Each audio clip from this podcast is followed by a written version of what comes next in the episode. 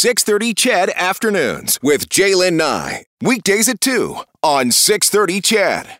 Concerns from the city of Edmonton. Um, about word that two people were outside for several hours early Tuesday in that deep, deep freezing cold. Uh, the city manager, Andre Corbould, saying that Edmonton's extreme weather response should have been able to provide shelter for those two people who are without a home or they're, they're houseless. Um, Mr. Corbould saying that Edmonton is is working, the city of Edmonton is working with the Mustard Seed and Homeward Trust to provide ways to reach out to vulnerable people, and that shelters provide better protection for people than the old methods of leaving the LRT stations open overnight. And we know that there have been calls saying, "Hey, you know what? Why aren't we doing that?" Again. And, you know, there has been, you know, a number of comments from the city saying, well, hey, you know what, there are better ways to, to deal with this issue than leaving the LRT stations open overnight in the cold, cold weather. You know what, get into a shelter, move, there's, there's, there's space in those places. There's a lot of questions then that are raised about, you know, why some folks don't want to go to shelters. They don't want to use those spaces. So in this city, in Edmonton, we know that we are continuing continuing to deal with this issue. We're continuing to look at uh, different ways to deal with it, to find solutions, and and I wanted to bring you an update on a, on a unique pilot project that's underway in Edson. I first told you about it probably about a I don't know about a year ago, and and I suspect that given the success of this so far, that it might be uh, something that other communities could look at. It, it's a collaboration between the Edson and District Recycling Society and uh, an organization in Edson called Reflections, which is a drop in center for adults with mental health issues. And it has, this collaboration has resulted in safe warm spots for dozens of uh, homeless people in that community. Anna Ulriet is the manager of the Edson and District Recycling Society. She joins us this afternoon. Hi, Anna. Welcome to the show. Hi. Thanks for inviting me on today. Hi.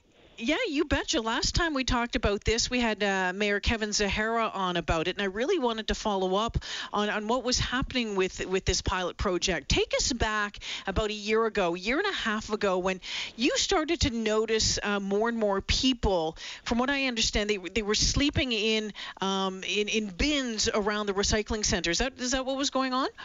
Yeah, they would sleep um, in odd places, and and we would definitely uh, find signs that they were there and, and occasionally find people still sleeping. So in shredded paper bins, in bale storage areas, uh, under a mm. pile of cardboard, um, all of those kind of places.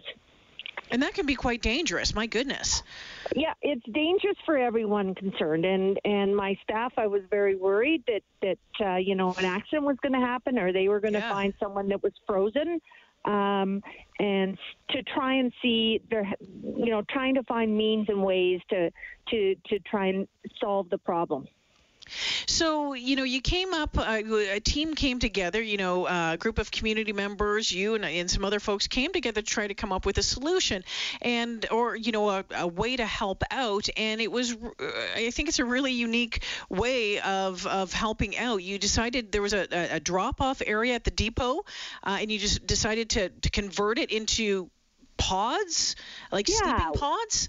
Yeah, well, there was an area that we necessarily didn't need, but that we could convert and to do as a pilot and try this out because all you need is like a five by eight uh, mini area that is heated and and has electricity and lights, yet then provides some privacy for those individuals, and so they uh, we can control who comes in and out and keep uh, a lot of records on it.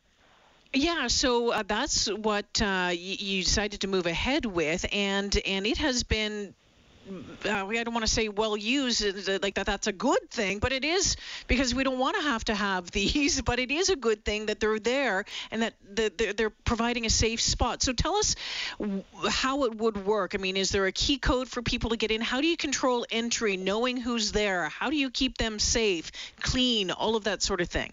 Well there is a key code used and now that we've uh, we've uh, joined up with reflections they are at their drop in during the day and then come six o'clock when we when they close, they uh, book a pod and they are given a code, and then they can walk the block away and and enter through through that key code system. And so we it is monitored currently with cameras, and we also have six hours of a a monitoring company that are is there making sure everything goes fine. Um, and so then the key code the next morning is expires, and a new code is set up hmm. for the next night. So who's paying for this? Um, we did get a lot of grant funding, some from the town of Edson, some from RDN, which is a, a federal uh, COVID funding. Uh, recently, we just got some funds from um, the government of Alberta. Also, you know, a lot of private donations and companies um, donating, and that can be in the form of some have donated food. Uh, to be served there during the day at the reflections.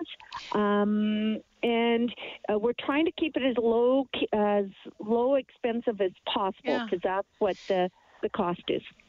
You know what, Annie? It's it's interesting because when I was having this conversation with my team earlier this morning, someone said, "What? There, there's a there's a homeless issue in Edson?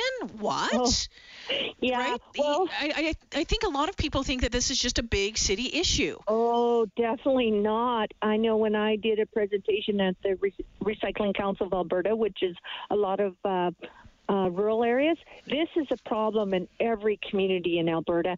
And I think sometimes we just don't notice it. And sometimes you can go around uh, through the day and not think about it.